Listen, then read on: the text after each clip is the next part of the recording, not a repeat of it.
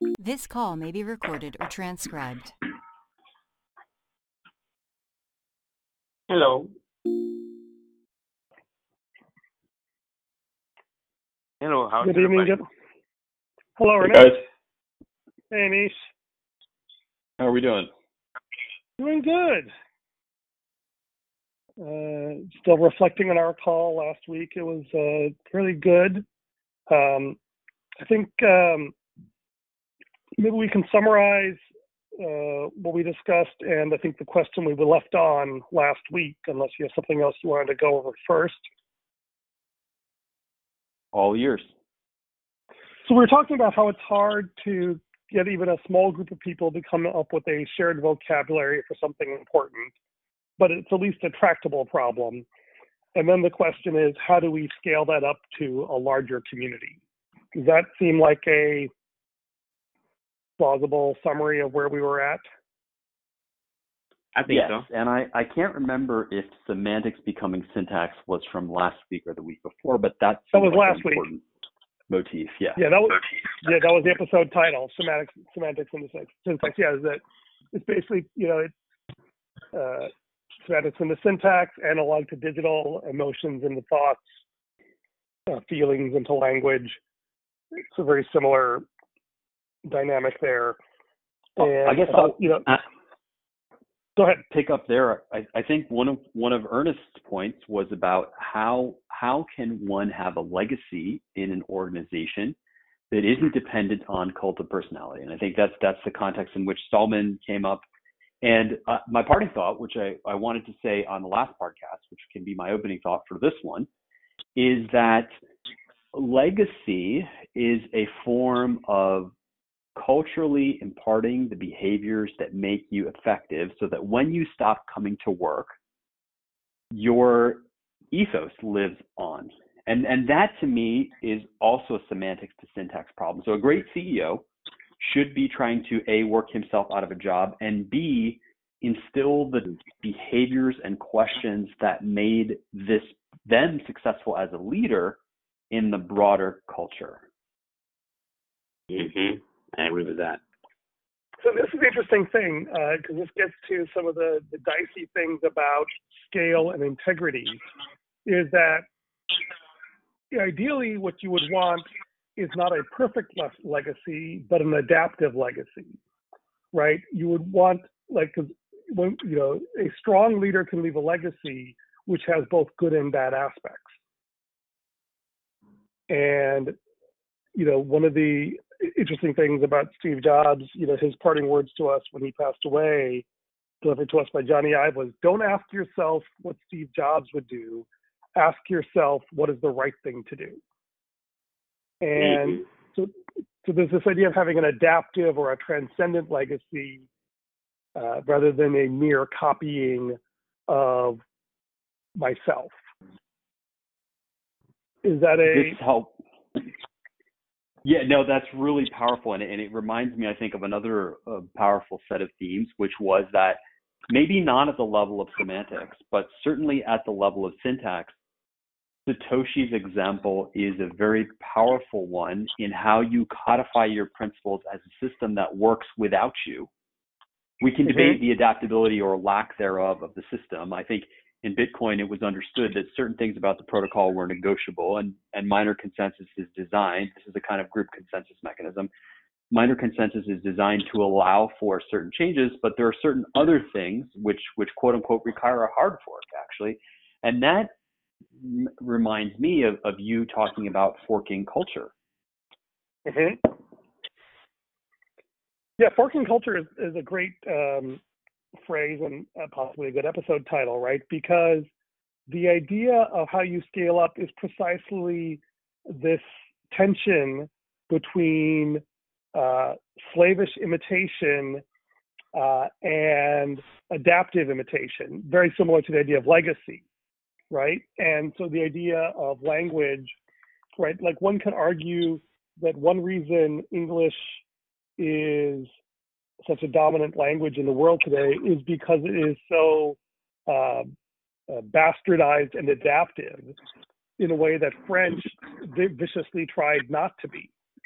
right? In that French, like there's a right way to speak French, and it's written down by the Courants Immortels who define it, and a strongly curated language um, is much less adaptive.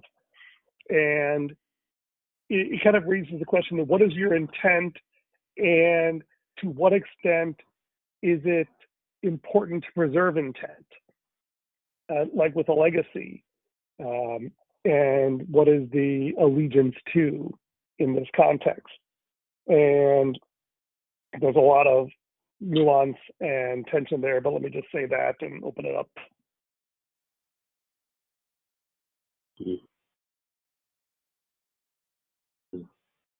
If no one has a comment, I can give you my short answer to Anisha's question is how do you scale up a language? And as far as I can tell, there's how do you scale up a language? Say if you have a small group that has a shared understanding of something, how do you spread that? And uh, one thing I thought about, uh, so roughly speaking, I've seen uh, three uh, historical and present uh, dimensions by which a language or a, a set of syntax um, or a shared understanding uh, spreads. Um, thinking specifically about human languages, they spread by religion, trade, and conquest would be kind of the the three primary mechanisms that I've observed. Uh, one of the most my favorite books uh, from an earlier podcast, I think, was uh, The Wheel, the Horse, and Language. Uh, my friend David Gleason, who was here on an earlier episode, was the one who introduced me to it. And it talks about the uh, the spread of Indo-European languages and it marries the linguistic evidence with the archaeological evidence. And he says the reason it appears to have spread is that there was a cultural innovation. The um, pottery archaeological dating was called the Yamnaya um, horizon. And it basically seemed to involve what I like to think of as a cowboy sheriff, is that they were people who rode horses and grazed cattle, and they came up with a system for how to manage conflict, which was encoded in the Proto Indo European religion, uh, which gave birth to a whole bunch of different language groups and civilizations. And what's interesting is that that religion would transfer with them and it would get adopted into different communities, which would maintain their own language more or less. But the the ruling class, uh, one clung to the religion, and two, the religion had to be this Proto-Indo-European. It's because the religion was encoded in that syntax, and therefore that syntax spread everywhere. That those um, uh, tribes and it got assimilated and propagated, um, you know, with remarkably little change across you know thousands of years and thousands of miles. Um, and you know, similar with Latin, right, in Europe. Um, where it wasn't the only language, but it became the anchor language that unified people and then, you know, diverged out from there. The second thing I thought about in terms of language is the idea of trade, right? Arguably the main reason English is spoken um, is that, you know, if you're going to do business with people and you speak English, uh, then, and if you want to do business with people who speak English, speaking English is a good way to do that. And you also get trade languages that emerge in a region, uh, pidgins and creoles and so forth. And I also thought about that in the context of we talked about shared semantics and shared syntax. One of the fascinating things I realized about a, a, a free market or an efficient market or a liquid market, it requires precise definitions on both sides. And so if you're trading um, cars, you know, when we got the Kelley Blue Book, we had the idea, okay, if a car has this uh, end date and current year date, and it's in one of these five categories, you know, poor to very good condition, then I know what a fair price is, and that enables a liquid market in used cars that didn't exist before then because it was just a car or it was basically the number of miles, which you know was one metric. But the idea is that if you have no metrics, it's just a used car. That's what I grew up with all these jokes about lemons and used car salesmen. It was assumed that it was going to be a uh, a risky transaction. But after the semantics were imposed on that market, it became much more efficient and liquid. and that happens. That I think of like every sophisticated market has its own peculiar vocabulary that it uses to describe precisely what is being done, so that people can make fine-grained distinctions in a reproducible way across a large scale. A container is So the physical manifestation of that. find grain distinctions in a reproducible way at scale is extraordinarily powerful. And I think the word, the economic term for this is fungibility, which is to say that I have the syntax that describes these units is so precise that I don't care which unit I get. And if you look at the commodities market or the stock market or the cryptocurrency markets, it doesn't matter. A stock of Apple is a stock of Apple is a stock of Apple. And ditto for gold, ditto for oil, ditto for Bitcoin. And so uh, this fungibility aspect feels extraordinarily important as a way in a datocracy. If groups are going to traffic in data, then there should be some kind of semantic units that they can define and trust. Uh, you know, w- a way to ask this question is, what is the Docker container for data? So Docker containers made compute fungible, right? And in fact, it- in the limit, it should be a race to the bottom in terms of price and cost for the cloud vendors because I can run my container or my Kubernetes cluster on Azure. I can run it on Google. I can run AWS. I shouldn't care about the implementation. So in a datocracy, what are the units of data or meaning that are exchanged between groups? Interesting. The um, so one, I think one assumption of datocracy is that the fundamental uh, unit of agreement is something like a transaction, uh, a pairwise or potentially pooled transaction, and that the uh, assumption or the the premise of the transaction is that the two of us on either side of this transaction have a shared semantic understanding of this syntax, and therefore the terms under which we enter into the transaction and the consequences of it are sufficiently close that we uh, feel like it's a fair deal, as it will. We're getting what we promised. And what's interesting is that that, um, you know, in the naive case, it's just like the nouns describing the good. But in the sophisticated case, there's a lot of adjectives. And then in the more, even more sophisticated case, there's all these other terms and conditions which one can think about. Uh, and in some sense, those are potentially unbounded, right? Uh, you know, think about uh, Ethereum smart contracts versus just Bitcoin, right? As you can say, I can uh, create a transaction where I borrow $500 million, uh, do an arbitrage swap here, and it uh, pay the $500 million plus interest and take my profit. And that's a single transaction where everyone involved uh, is sort of expecting the system to guarantee that precisely those terms were honored. I don't know if that answered your question, but it's what your question made me think. It, it did. You know, it, helped me flesh something out, and and that's that you started getting me to think so about what these fungible units of trade in the world of data would be. And and I, I would like to propose three characteristics. I don't pretend that they're complete or even that they're correct of, of these fungible units of data. And so it's first, first of all, let's just motivate this as okay, we we understand enough as humans about people, data, and code to get tribal level alignment.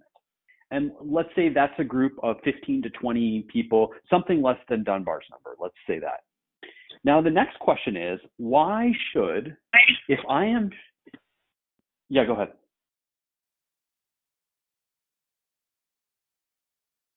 Are you still there? I think that was just a glitch. I think that was just a glitch. Ernest, I'm are here. you still there? Oh, Okay, oh, yeah. okay, Yes, yeah. sir. go ahead. We didn't say I anything. Keep going. commenting. Right. So the three characteristics. So what would cause two data tribes to want to trade with one another? Or what characteristics would they demand from these fungible units of data? And I came up with three that I think are, are important. And they all back out to establishing trust. So the first is lineage. If you are going to hand me a fungible unit of data, I would like to know where it came from and what mutations that it's been through. That's one point. The second is it should contain some kind of, of human friendly documentation.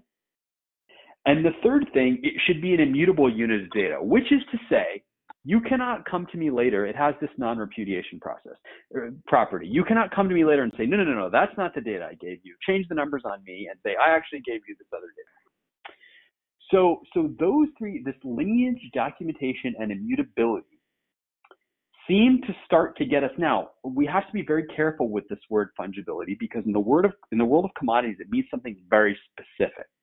It means that any two, like you know, an ounce of gold is an ounce of gold. And in the futures market, I don't care which who, whether it's a COMEX bar or you know whoever delivers the commodity doesn't matter. Uh, I think data fungibility means something different and might need a different word. It's more about exchangeability of data.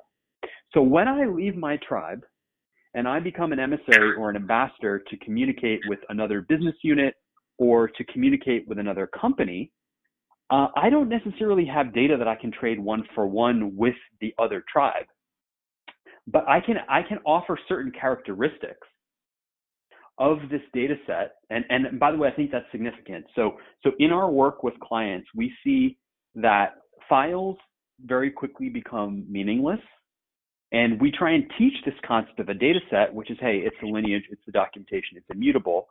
So, so I think we're progressing towards answering this question of how tribes align if we acknowledge that there are certain characteristics to an artifact that they would want to interchange with one another.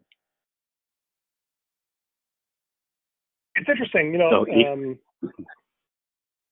sorry, go ahead, Ernie. Yeah, I was just uh, so each of them have a data container library that represents their knowledge, right? Uh, it has a format, you know, that is because they are that that that democracy. They have this formatted information that they, you know, tells them uh, how decisions were made in the past, history, yada yada. So when if they and this is the example that I have in my head. So these are maybe two uh, sibling communities that some reason cannot solve a problem by themselves. Uh, you know, they try. You know, that's what you you try to uh, you, do when there's a problem. You try to, hey, you know, how can we solve this together? So you can't. So in that case, they have to um, appeal to a higher entity, which could be a bigger organization. Um, uh, I hope I'm not derailing too much the discussion together. I, I think it was just between two uh, similar communities, not a third one. So they these two want to talk. So somehow they have merged uh, their individual library of knowledge into a format that both so that they both can understand each other's history. Um, sounds like a merger of knowledge, but you know, I don't know. Yes, uh, so, so I think you're onto something. I, I, think you are onto something there. And so where you almost got me to fork and pull. And let me see if I can I can put put the so so the tribes have the what are called their idiolects or their sociolects. So they have their specialized dialogues. And now this this goes back to memetics as well, because remember memes are transmitted through imitation. And so if I I have my tribe uh, has a library of, of our meaningful data sets or things that we believe to be true. And, and the next, the question now is, how do, how do the things that we believe to be true as a tribe come to be shared truth across an organization or across a nation? And I think the answer is mimesis in the literal set of the word, in, in that it's a fork and pull model. So I present a data set which has certain market characteristics. It has immutability, it has lineage, it has documentation associated. And of course, you know, it contains the primary data and the metadata. Okay, so these these units, these containers for data. And you now, its its success or its truth is measured by its duplication. So so you now, as as this neighboring, I broadcast it to all the tribes, and I say, you, you see, I I have this thing that I believe to be true. It has these uh, market defining quasi fungible characteristics that we all agreed upon. And now you can decide whether to propagate this or to um, or not, or build upon it or fork it. But but I think this is the thing. Fork and pull is a kind of consensus model. Let me explain what I mean. In the Linux kernel, you know, there's no. I mean, there are various master branches, and there's certain people with with more commit credentials than others. but the truth kind of arises. Yes, it's curated. There's a benevolent dictator. Well, I guess we can argue whether he's benevolent or not. So there's a benevolent dictator, and but I guess the point is, certain branches come to predominate, and that they are the most widespread copies. And- word and that is distribution, it would actually be even clearer.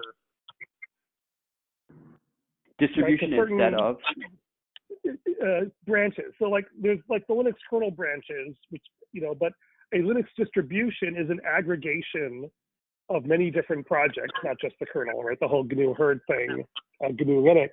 And what you find is that in the ecosystem, certain distributions rise and fall as the dominant one, yeah. and certain techniques and packages within them have their own sort of life cycles and growth and decay. That's right, and and it's not. We shouldn't confuse. I guess I'm fascinated by a specific thing. It, it, quantity and authority are different, but it's also hmm. true in the genetic world. So you know which which mimesis or memes are based on. That you know he or she who has the most copies wins.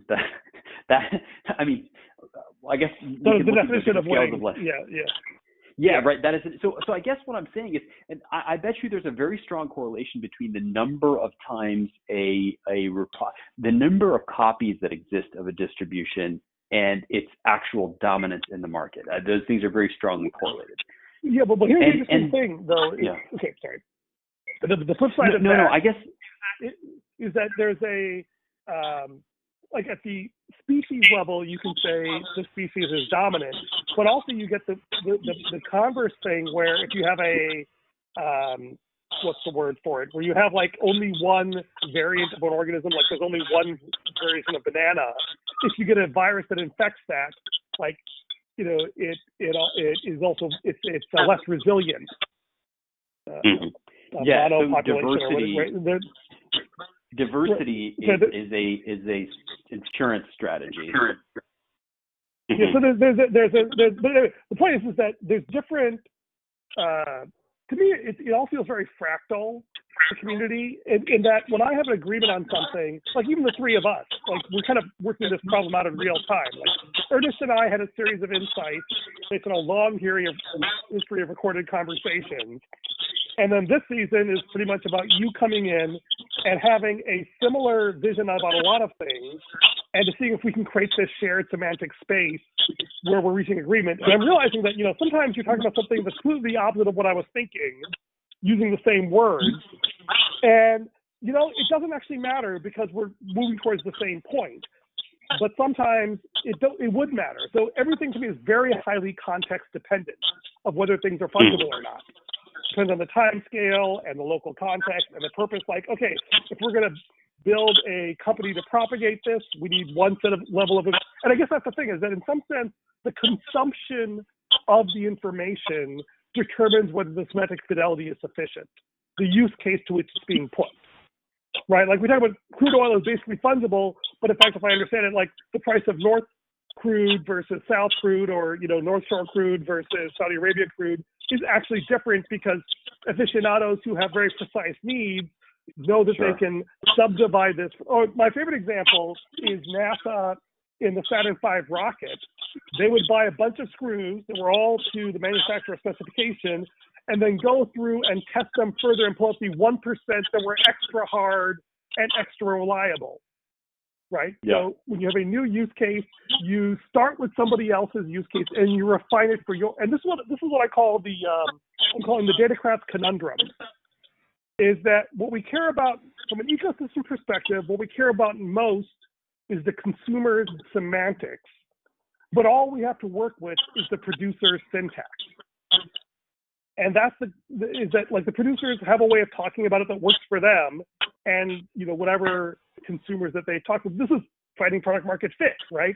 You have to learn to figure out people's unarticulated pain and encode that in my development process so that I'm actually giving you something that will satisfy your problem. And there's a lot of elasticity there, right? Like, because I'm a friend of yours, I am biased to want to think that your problem will work for me, but I might end up lying to myself and only find out later that I was wrong. Uh, this is how most enterprise software used to get sold.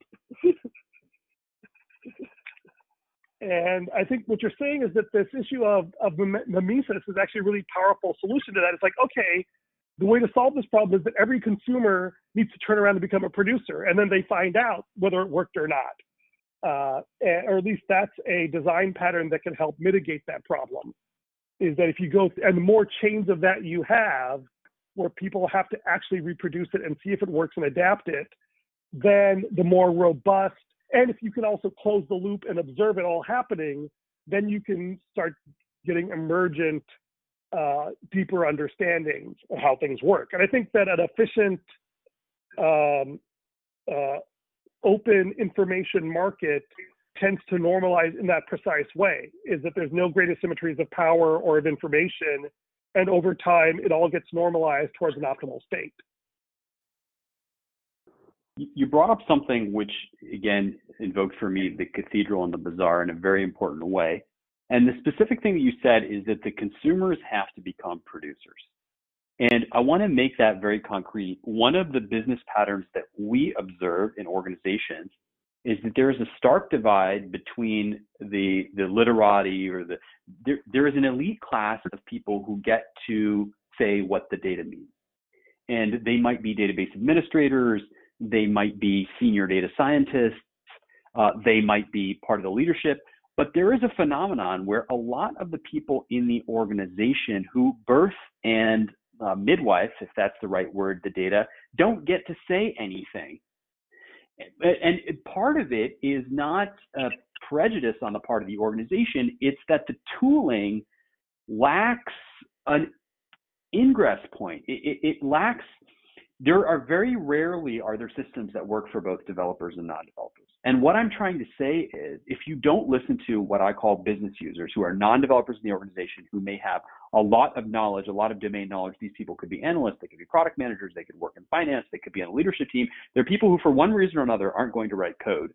A lot of what they know about the data is never captured by the system and then we there's no hope of consensus. In other words, of consensus there. There's there's no if you don't if no effort is made to turn your semantics into syntax, then we're going to be where we are today, which is, you know, the Babel problem of I don't understand your term and you don't understand mine. And so, yes, this, there's a, this idea. Of, yeah, let's call that problem the sticky semantics, right? I understand what I mean by these words, but it has not yet been encoded in your syntax, which is why we have these data brawls. Yes, Yes, I think that's a significant phenomenon. And there's another there's another part to this, by the way, and that's that you think you understand your problem until you have to explain it to somebody else. So there's usually, but not always, some laziness on the part of the person who thinks that they know everything and they know what they mean.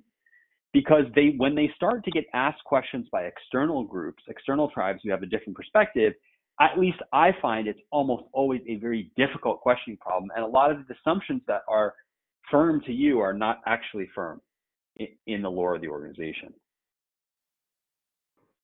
Yeah, what's the old saying that we only can understand something that is in our past light cone of experience that we have assimilated. Right? And once you deal with someone who has a use case that is literally unimaginable to you, what, what the, the, the, the phrase that's used is that you can't make a system foolproof because the universe will design a better fool. Right? Is, you, is that there's always uh, failure modes that you have not anticipated, or you know the equivalent. No, no. Uh, it, the saying, you know, no battle plan survives contact with the enemy. No user interface design survives contact with the user. Is right. because you know we cannot uh, take a past abstraction and use it to predict uh, future experiences. You can guess and forecast, but I think that's the interesting thing about this view of the world. Um, uh, in fact, it's funny, you know, the, the modernist viewpoint uh, is perhaps caricatured as there's one right answer, and if we just get everyone to agree on the right answer, we're good. And you know, the postmodernist is like you're smoking crack because everyone's got their own narrative, and you can't help to reduce it down to something simple. Uh, the, the alternative that I have been uh, framing is what I call pre-futurism. Uh, it's the thing that comes after the postmodern. And the idea of pre-futurism is that, okay, I know a certain number of things, but tomorrow I will know more. So let me package up what I know now so that I can easily iterate it, iterate on it in the future as I gain greater understanding and knowledge. And so it's not giving up and saying I don't know anything. It's like I do know something, but it's only about my past. And it's not just important to propagate it, but to package it up so that it can be improved upon. A Wikipedia page is kind of uh, the role model here, right? Is I'm going to encode my Mhm. stuff in this document in a format that makes it incredibly easy for someone to improve upon it, rather than you know publishing something that I expect to be a book, which I want to be the authoritative resource. Yeah, this feels like a very important return to this concept of, of data unit tests or data correctness tests, in that you commit. So, first of all, they have this quality that you just mentioned, which is they are very unit tests are like a journal. They are literally a journal of the things that exploded in your face. And when you wrote them, nobody, nobody pretends to have 100% test coverage. There's rarely ever any such thing as 100% test coverage. It's a work in progress. I have I codify the scar tissue that I have from the past, and knowing that when something blows up on me tomorrow, I'm going to add another unit test. And there's something very interesting here because it seems like a unit test is the process of taking implicit or internal knowledge. And again, people are tribes in some sense, in that they are isolated pockets of meaning and language. I take something that is internal and I make it executable. And, and the leap I think that we're missing, and I, I would like to hear a proposal for, for what this is. Okay, so there are these tribal units that have reasonable semantic and syntactical alignment. I want to propagate that alignment. Okay, we can think of this as a fork and pull model. We can think of this, guys, someone might need to mute. I'm getting a lot of feedback. We can think of this as that it's completely gone, by the way. Uh, we can think of this as a fork and pull model. We can think of this in terms of mimesis and replication. And it, it's interesting because it isn't just the brute force nature of genetics that the most dominant copy wins. The other tribes have a choice as to whether or not they want to emulate what you're doing and, and propagate what you're doing. So, yeah, how do we? If the unit test is the process of an individual or a tribe coming to consensus around what a data set should be, what do the what are other acceptance criteria that the other tribes can use not just copying um, what what are the other acceptance criteria how do these local pockets of meaning become more useful or more global So there's a couple of interesting things there about unit tests. One was that you, you phrased this taking sort of an internal sense and encoding it in the system. I always think of it as taking an external failure and making it internal to the system. In that, usually what happens is that when I build something, somebody will say, "Oh, these numbers are wrong." It's like, "Oh, I did not," uh, and now instead of them finding out downstream that the data is bad, I want to pull that upstream into my system. So I see it as a process of internalizing, even uh, I see as, as as opposed to externalizing the way you framed it. Uh, I'm not sure what that if that's significant or not. But the other thing I thought to read about the Wikipedia article is that there's a very uh, elegant, maybe not as elegant as it could be, but much more elegant now than it was even five years ago, duality between edit mode and view mode, which to me is the consumer producer dichotomy, right? The edit view distinction for a uh, Wikipedia page is orders of magnitude faster than for a book. And to me, the interesting thing about unit tests is, um, which you went to after I talked about Wikipedia, I think the similarity is that um, the unit test shows me, um, or is, is supposed to reflect uh, how the data will be consumed, and then I um, am pulling. Uh, actually, I'm not even sure the connection now that I'm trying to talk myself into it. There's something there about the view edit dualism that uh, that I was talking about on Wikipedia that mapped onto what you're saying about unit tests, but I cannot syntaxify it. I'll- I'll speak a little bit about what I meant about the internal becoming external. Uh, and I was really think about thinking about this process of negotiating data contracts, and maybe that's a distinction we need to define across tribes, which is to say that your tribe has agreement and everybody understands what the date column means. And in other words, was it when the product was produced? Was it when the product was released to the customer? Is it when we released it from the inventory? I mean, there's a million things that that, that particular column could mean. your tribe has kind of internalized that. So it is tribal knowledge in, in the direct sense of the word. Yeah, But could, you- could, you could, haven't- we use the word context, by the way, just to keep it more scale Where? free? The, the, negotiating data contracts between a context between contexts. Between contexts. Oh, sure. Yeah, yeah. Okay. Oh, that's interesting. Yeah, because I, I think your point is that I was trying to go there earlier. That you know, individuals and tribes can both be pluralities or uh, monoliths, depending on you know the the state of the individual. Yes. Okay. Great. So so context. Yeah. So so as you scale to it, what I'm trying to say is that there are things that are obvious to you. At least this was why I went into internal versus external. There are things that are obvious within your context, granule, that are not at all obvious when you break out of it. And and they were obvious. The reason they were obvious is because they didn't they were so obvious they didn't need to be written down and therefore they weren't. And when you go across context boundaries, then you have to take these things that you took for granted, so much so that they might not have even been unit tests that now you have to externalize them. It's fascinating when you mentioned that. It makes me think about. Uh, I've heard the design pattern when you're speaking to someone in a foreign language is that you should always speak. Is everyone should speak in their worst language. So if I'm like, say, if you only spoke French or primarily spoke French and I primarily spoke English, I should speak in French, which is my worst language, and you should speak in English because that way misunderstanding will get caught faster. Whereas if you spoke in French and I spoke back in English, we would uh, easily misunderstand each other because we know what we're saying, uh, but we don't know what you're hearing. And it feels like that um, there's this, I, you know, I, I think about how you do cybersecurity between systems, like you encode something on one side as a nonce, you pass it around and they encode it and send it back. There is this, um, um, you know, there's, uh, I guess, a different sense of the word transaction, where if you have, and in fact, that's kind of what we're doing in this conversation. It's like, okay, I meant this. Let me try and put it in these words here, or let me try and express it using your metaphor, and then you see if that makes sense. And so, first of all, assuming there's a desire to attempt a transaction of some kind between these two contexts, you realize there is something of value. You you have a motivation to occur, and you're you're uh, there's an aspiration. Let me call that of a thing you're trying to achieve, and then you enter this negotiation to say, you know, can I get what I want at an acceptable cost?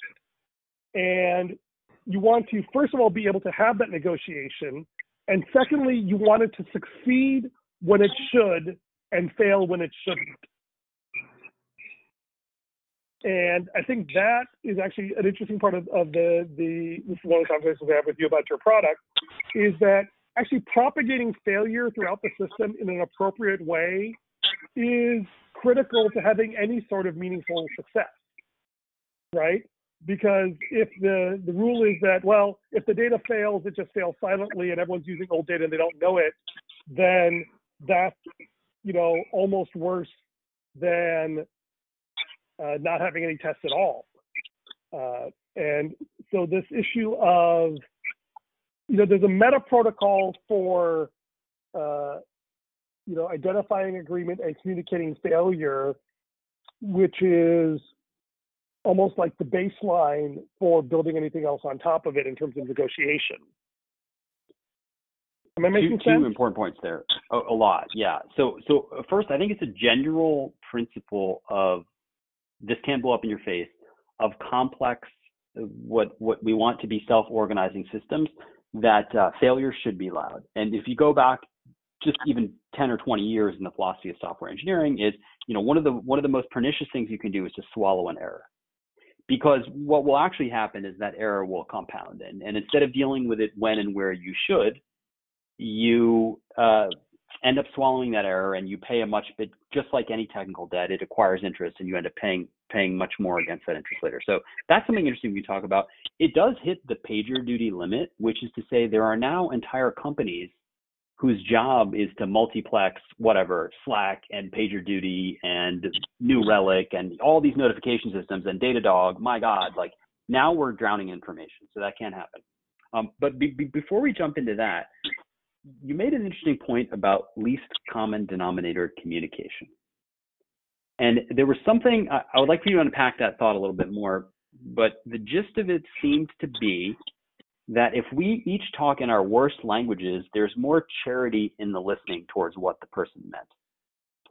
And this concept of a least common denominator got me thinking about what is syntax if not the least common denominator of the shared semantic we are trying to develop? Mm-hmm. That's Syntax really good. Yeah, I like thing- that. Yeah.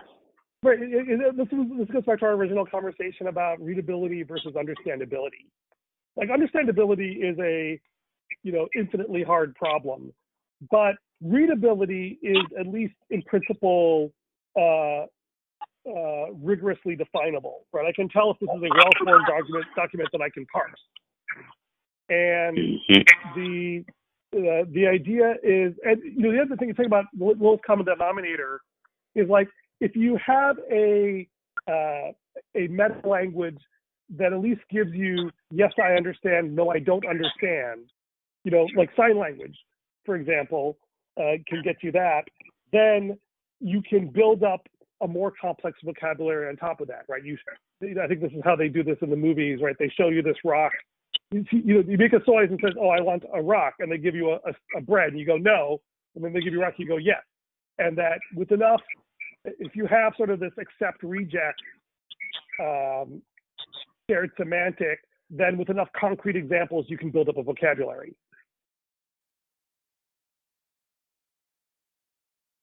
And, and you, you have a when, syntax, and you have some minimal. Uh, I guess the minimal semantics is cannot parse syntax, can parse syntax in a sense. yeah, yeah, and, and that is uh, there's so so in other words, all these nuanced, multi multi hue concepts. It, if we've all hopefully had the experience of communicating with someone that we love or care about in without a shared language, and there is a yes no, like you know, I get it, I don't, that passes maybe as nonverbal communication, which is exactly what you're suggesting, which is you're either picking up what I'm putting down or not. Mm-hmm.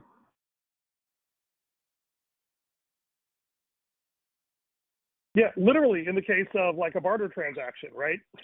You literally people literally put that was that's how you trade between languages. You put down your coconuts here, I put down my guava there, we look at each other and say, "Yep, we're good," right? Uh, there, there's actually a technical term for this sort of like there's like a Dutch auction version of this that uh, thieves use to negotiate uh, in a mutually untrusting way. Um, and, and in fact, the way that that works is that this is a preliminary negotiation, and you know you do sort of a uh, a token negotiation first to establish credibility, and then uh, uh, once you've done that, then the other person sort of creates the large is the one in the next phase has to risk the more uh, in putting down their offer first, and you know hoping that you'll provide the counterexample or the counteroffer to match it. Anyway, the the interesting thing about this for me is we went from the concept of how do we scale to how do we create um, trustworthy negotiations. And it's interesting. The uh, um, I had a really random thought on, on that question of trust from earlier today, which is a totally different direction. But uh, let me just go with it. It's that uh, I often find that a lot of people have arguments that they try to solve with information when it's really a question of technique. Uh, you know, churches are notorious for doing this. They'll give you a sermon and give you a bunch of information, but if you don't know the skill of how to communicate something, then you know, you, a skill, you know, information you can just give someone and they have to receive it, but a skill they have to practice it to learn it. Right? Education is the same challenge. There's certain things they can just tell you, other things you have to practice. But think how far does that ladder go? And I think, well, okay, the top level is sort of information, which if you hear it once, you're good. The, the second level is technique, which is something you need to practice on. And I think even our idea of trying to figure out the right semantics, whether this trying on clothes, right? Even if it says it's the right size, if it doesn't fit me or look good on me, then it doesn't actually work. And that's almost a, a thing you have to practice, a practical problem rather than an information problem. The third level down for me is that there's things which are not information or things, they're really a question of values. It doesn't really matter how skillful you are as a lawyer if you're, you know, going to cheat your clients. Uh, and so there's a question of information, technique, and values. And it occurred to me that maybe at the bottom of that stack is trust. Is like even if I have the right values and the right information and the right technique, if I don't know who to trust or I put my trust in the wrong thing, none of that matters. And you know, in a weird way, it seems like we might be building a similar hierarchy uh, about the different layers in which, because the goal is not just to exchange data. The goal is, is to exchange value, if you will, perhaps, right? The goal is to create a a harmonious ecosystem, uh, if I can use that adjective, where people are maybe a generative ecosystem, where people are improving upon system. And to your point about in a world of perfectly flat information, full open source software, in theory, you would want authority to flow to those who are most generative, to those who create the most opportunities for others to build upon it, right? That's how when a like X uh, 386 dies and replaced with X Windows, you know, uh, that's that's how uh, the baton passes between uh, dysfunctional open source projects to more functional stewards. Is one is frankly more generative than the other. That's how everyone moved from Bitbucket to GitHub, uh, was because it enabled greater generativity.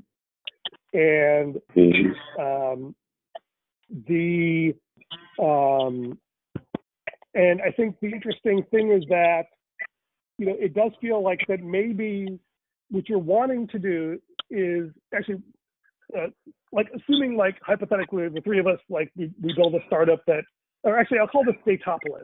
You create a small uh, little self-contained ecosystem that embodies these principles, and you're able to run a certain set of behaviors and transactions over that. And then you say, well, how do we grow that? And I think the answer is that like what we care most about is growing the philosophy, the values uh, of that, uh, which involves a set of skills and practices, which is embodied in a set of information and syntax. Um, and then as soon as you can do that, then um, the thing that ends up becoming the gating factor is who do you trust? Like, uh, like, do you trust me to tell you that these two ontologies are equivalent you two can trade safely? And those problems are always good. Is that the best you can do is to, uh, I think that one of my views is that every ecosystem requires at some point you have to trust a human being that it's good enough that I'm willing to risk this on that. And, you know, even if it's, you know, Ethereum, it's like I have to trust that code. I trust the person who audited the code. Uh, there is still a chain of trust of human beings somewhere that is uh, essential. But if you make the other pieces more automatic, more generative, more efficient, then your trust is less often misplaced. Uh, there's more a lineage, if you will, to look upon to determine that trust. Okay, that was a bit of a rant. You guys still with me? Yeah. Mm-hmm, mm-hmm. Is anyone still getting? I hate to go. Is anyone still getting the feedback? You guys hear that? I think I think I get that when Ernest unmutes. Oh, okay. Is that me? And yeah, change. Uh, uh, let me fix it. I, um, sorry about that. Okay, I'm going to mute myself and unmute when I'm ready to talk. All right. Yeah, I guess there's, no, I think we're... Go ahead. Are, are you there, Ernie? Yeah, sorry. I'm, I'm, I'm, muting myself too aggressively, so I was blocking myself. I was saying, why don't you go ahead and respond to whatever thoughts you had, and then we can maybe shift into kind of closing comments and yep. thoughts for next yep. time.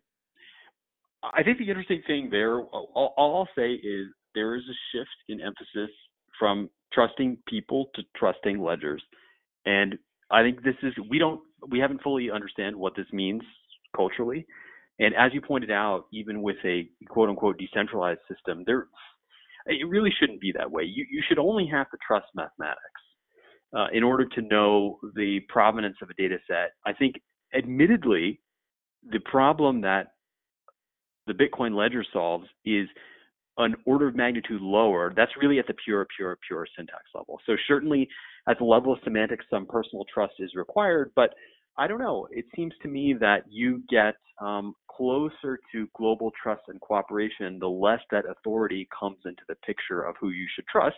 And it's simply a matter of, okay, this data container checks out. I see where the data came from. I see I can run the unit test myself. That reproducibility is critical. And I don't have to take very much on faith.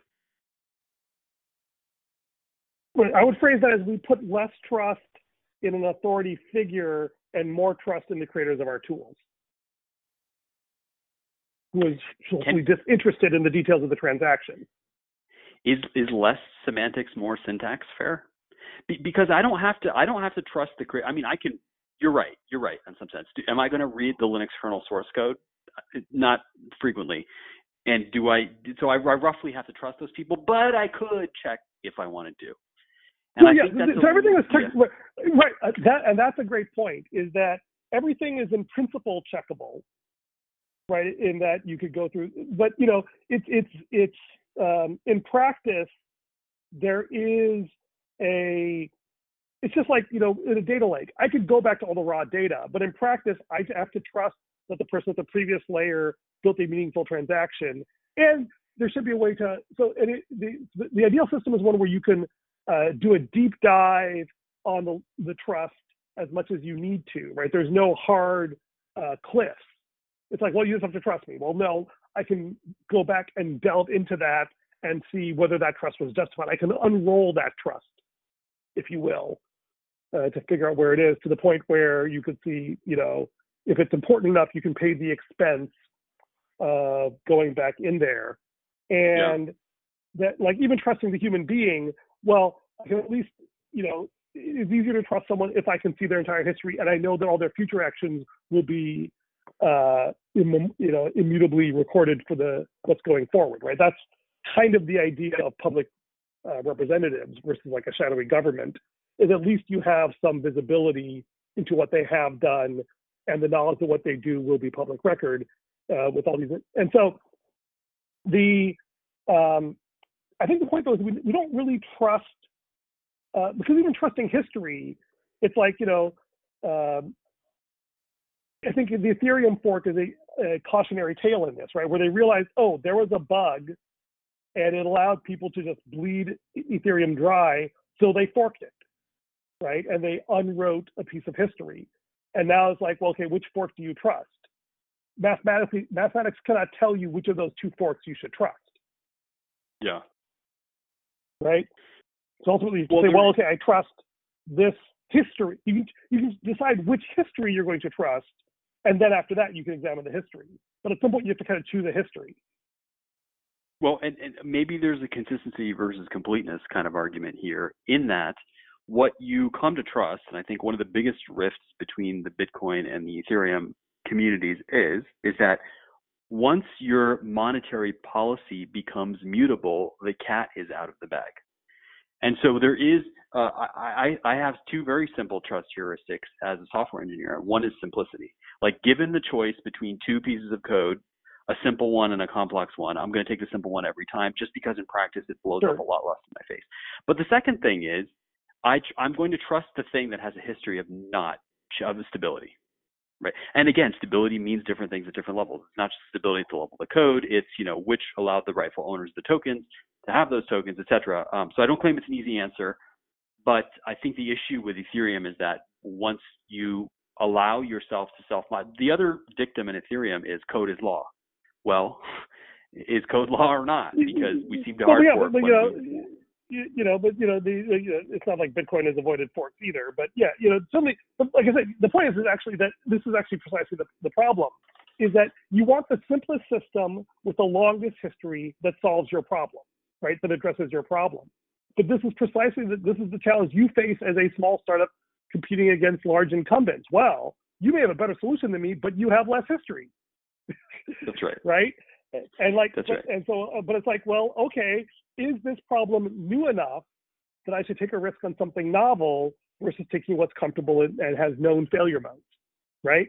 And that is, I think the point is, is that depending on the context, the right choice varies. And the interesting uh, paradox is then is that the most reliable system may be the least useful, because it was has the longest history of solving a very old version of the problem. And Hmm. what we need is not to just assume that the problem will go away, is we need to develop the meta tools to be able to make rational choices in that space. last thing I'll say, and then I'd love it if, if Ernest would, would wrap up for us. That is why a cultural mechanism for dissent can never disappear. You, you just said it. So the longest standing practice may, in some sense, be the most maladapted because it solves an old version of the problem. And so we have to make it culturally acceptable. Let's just talk about this in the data or data set context for people to call shenanigans or call BS on the data that's in front of them and and that I think having a procedure for that, in some sense, that is what fork and pull does. It is it is a conflict resolution procedure, and I think the important thing there is that uh, it isn't just the, the data set with the most copies or the most acceptances, you know, to be physical copies being the most authoritative. There should also be a process, and we see this in the structure of scientific revolutions, where people can be a minority and say, "Wait a minute, this is not correct," and um, retaining cultural tolerance for that is an extraordinarily difficult thing because you need to have a culture that allows itself to self-correct and self-defeat in some ways. And I, I don't know how you do that. Well, yeah, and what happens is, in fact, culture innovates on the fringes, right? Those people who are well not well served by the dominant paradigm. Right. And oh, there's a Right. wonderful phrase for this that I wanted to bring up uh, before we turn it back to Ernest, which is do-ocracy. The idea that uh, you know the work should be done by those who are willing to do it. And there's a wonderful page on the C2 Wiki about that. And the idea is kind of like the idea of Wikipedia, or I think what I'm hoping your data tool, when we get our final demo, will make it possible to say, okay, this is the way the data has been sliced in the past, but it is not actually working well for solving this new problem. Let me do a remix where I refactor it, and I can start with a community of one just myself and say, this is the data I want for me. But can you do it in a, I guess, a platform where I'm doing it transparently and openly, so I, I, I they can trust, and people can, I can show people, okay, you know, I know this is brand new, but I can show you my current lineage and give you my documentation of why. And if this appeals to you, say, okay, I'm willing to place some amount of risk on this novel solution to this problem because I can see how and why it was forked. I can trust that you're doing it because you actually care about this problem that you're demonstrating to me, not because of some weird idiosyncratic need or some smoke and mirror shell game that you're trying to play on me. And also, like we do, I can show my LinkedIn profile, so I can see I have this track record of people and this reputation that I'm staking on this very fragile, untested uh, data schema, and that's why you might want to consider it for this problem.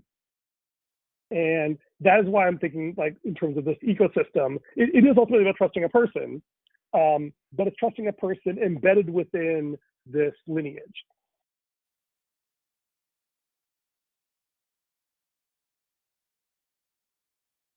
Think if I've rendered any speechless, then we're back to Ernest. Yeah, I'm, I'm waiting for Ernest to jump in. Oh, I'm sorry. I forgot that I was uh, muted. So we were talking about the um, uh, processing these data elements uh, so that to have some resolution or integration.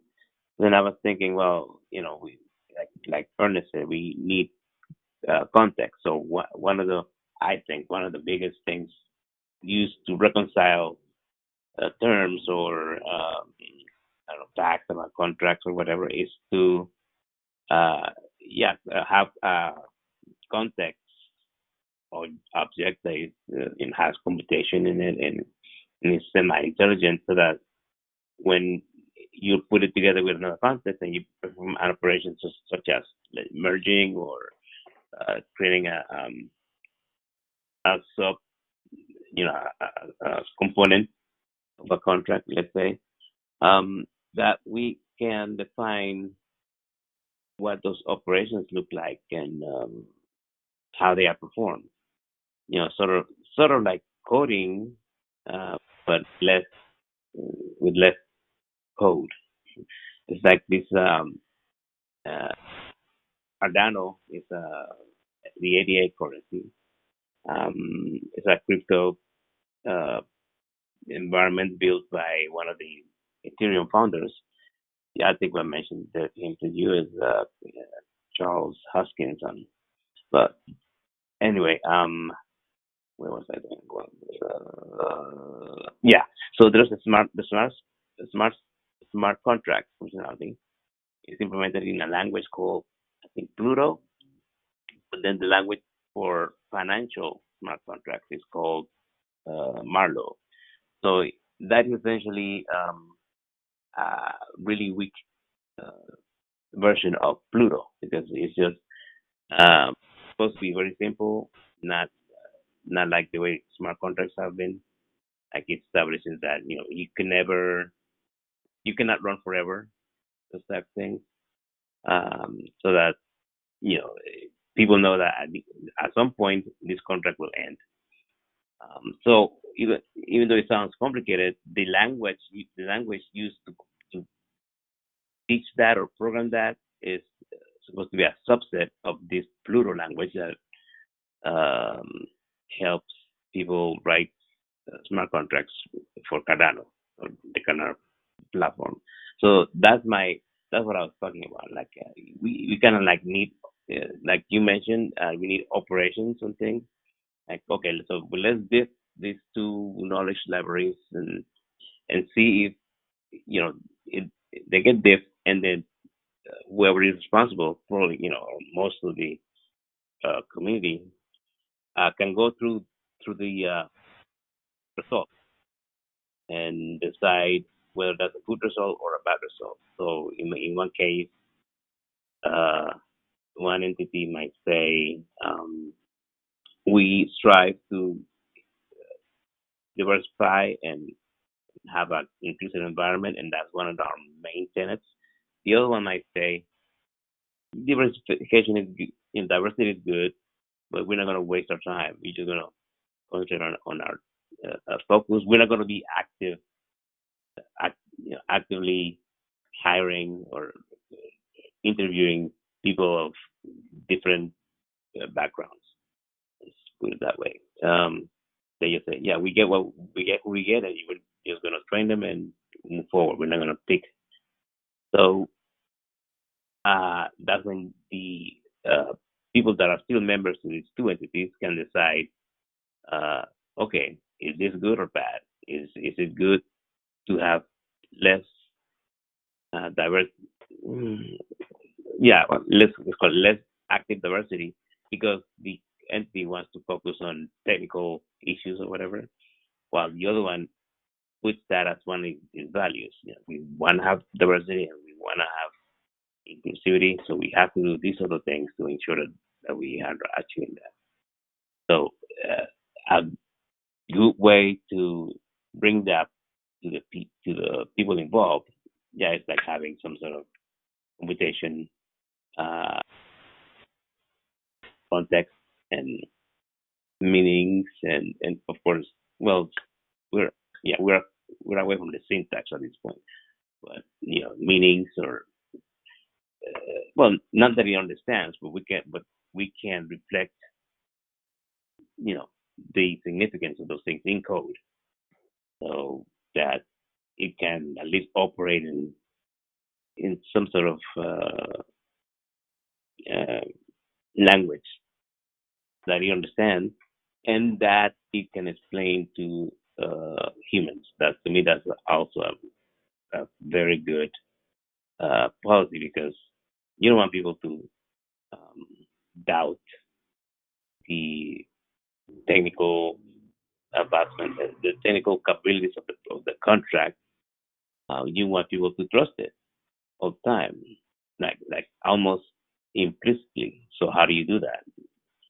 They have to uh, interact with that thing, maybe even you know converse with it, to to so that they can determine whether they can trust it or not yeah, that was rumbling, but yeah, we need like like the git operations of diff and and of course of course fork and maybe merge too, like what, what uh, you said, so that we can really have hmm, something that is beyond be something totally uh, well similar but but different. You know, contract is you you made it so that uh, you can make money out of it or, or games or whatever. In this case, is for human understanding, like to have a machine or a set of machines or a system of machines uh, compute understandability. I know it's kind of like uh, that's impossible, right? Because we, we're so complicated, we can't um, uh, be, you know, machine could never understand what a human mind is doing, but we can uh, automate the parts that we, you know, that are more boring, more, um, uh, you know, rote and not fun, and then concentrate on the parts that are that are really really difficult. Yeah, that will make us, I think, more intelligent or more knowledgeable. Yeah, yeah, more knowledgeable, and you know, with uh, understanding of different cultures, uh, so that we don't become like a monotheistic uh, group, right? We want to be united by ourselves, by our own uh, uh, work in what we believe in. And reflecting that is important. So uh, I read the thing that Ernest put up about decision making. Uh, uh, well, I listened to the podcast. So it is very interesting what, this, uh, they're talking about, like, um, making a like for an entity to re- like Amazon providing choices to people is what makes it so big and so powerful because people you want to decide to you know they change or they give up maybe some sort of privacy or other thing. they give up that to get uh, products more efficiently you know faster and less hassle so this is what I think this is what we want to do. Like, uh, before getting into the AI, we have to get into the let's imagine a, a framework where we can actually operate on context. How what what the, those operations look like. And yeah, you know, building a little software, smart smart software agent that do all those things is um, is I think that's what we have to do to allow people to trust that uh, the knowledge library, and then to for them to be able to just merge cultures, not well, you know, to merge their libraries into one, and then truly just be a result of the merger. If if uh, enough members approve that, then they they do it, and they um, write it, whatever blockchain or whatever it is, so that now you have a combined library of knowledge and, and decisions. Uh, and that they just okay, we trust that, we vetted it, and now we just let's go move, let's move forward. You know, we have a, a new mission now as, as entities, maybe it's a little modified, but um, yeah, we have this is our mission now, and this is are new comrades, and, and you know everybody's happy. Let's just move forward instead of the you know politics of uh, yeah I like my position and this is gonna change my position or things like that that people just want to put excuses on on, on progress. But we can like automate part of uh, the tedious things, you know, like mergers and acquisitions. You know, they just throw it in the um, smart document or smart library let them figure out some things, and then we will, you know, in the end, humans will go and uh, clean it up. But at least they will get a, a foundation upon which to uh, start working. That is not based on personal views and or anything. It just it's based on history and the past decisions that these entities have made. So if we can just do that, yeah, I think that that, that would be a great advance when it comes to yeah, I'm gonna these. yeah, I, I'm gonna call that machine assisted context reconciliation. If that works for you. Well, you guys Right, so good at coming And, I think that's a great uh, question to address uh, and, as our starting point for next week. Yeah, I'll, I'll leave uh, one one thought as well, and not not to open a new conversation. So, uh, let's see, and, and it's this: I, I will propose that the Constitution is kind of the syntax of the semantics of American culture. And my question for the group is, and we can pick this up next week, is what would the Constitution of a data? We've all we all know what data governance is. What would the Constitution of a datocracy look like? Hmm. Okay, See, great because I think- question. yeah. Okay. Yeah, let's think about it. All yeah. right. Thanks, everyone. Thanks, everyone. Yeah, thank Bye. you. Bye. Good weekend.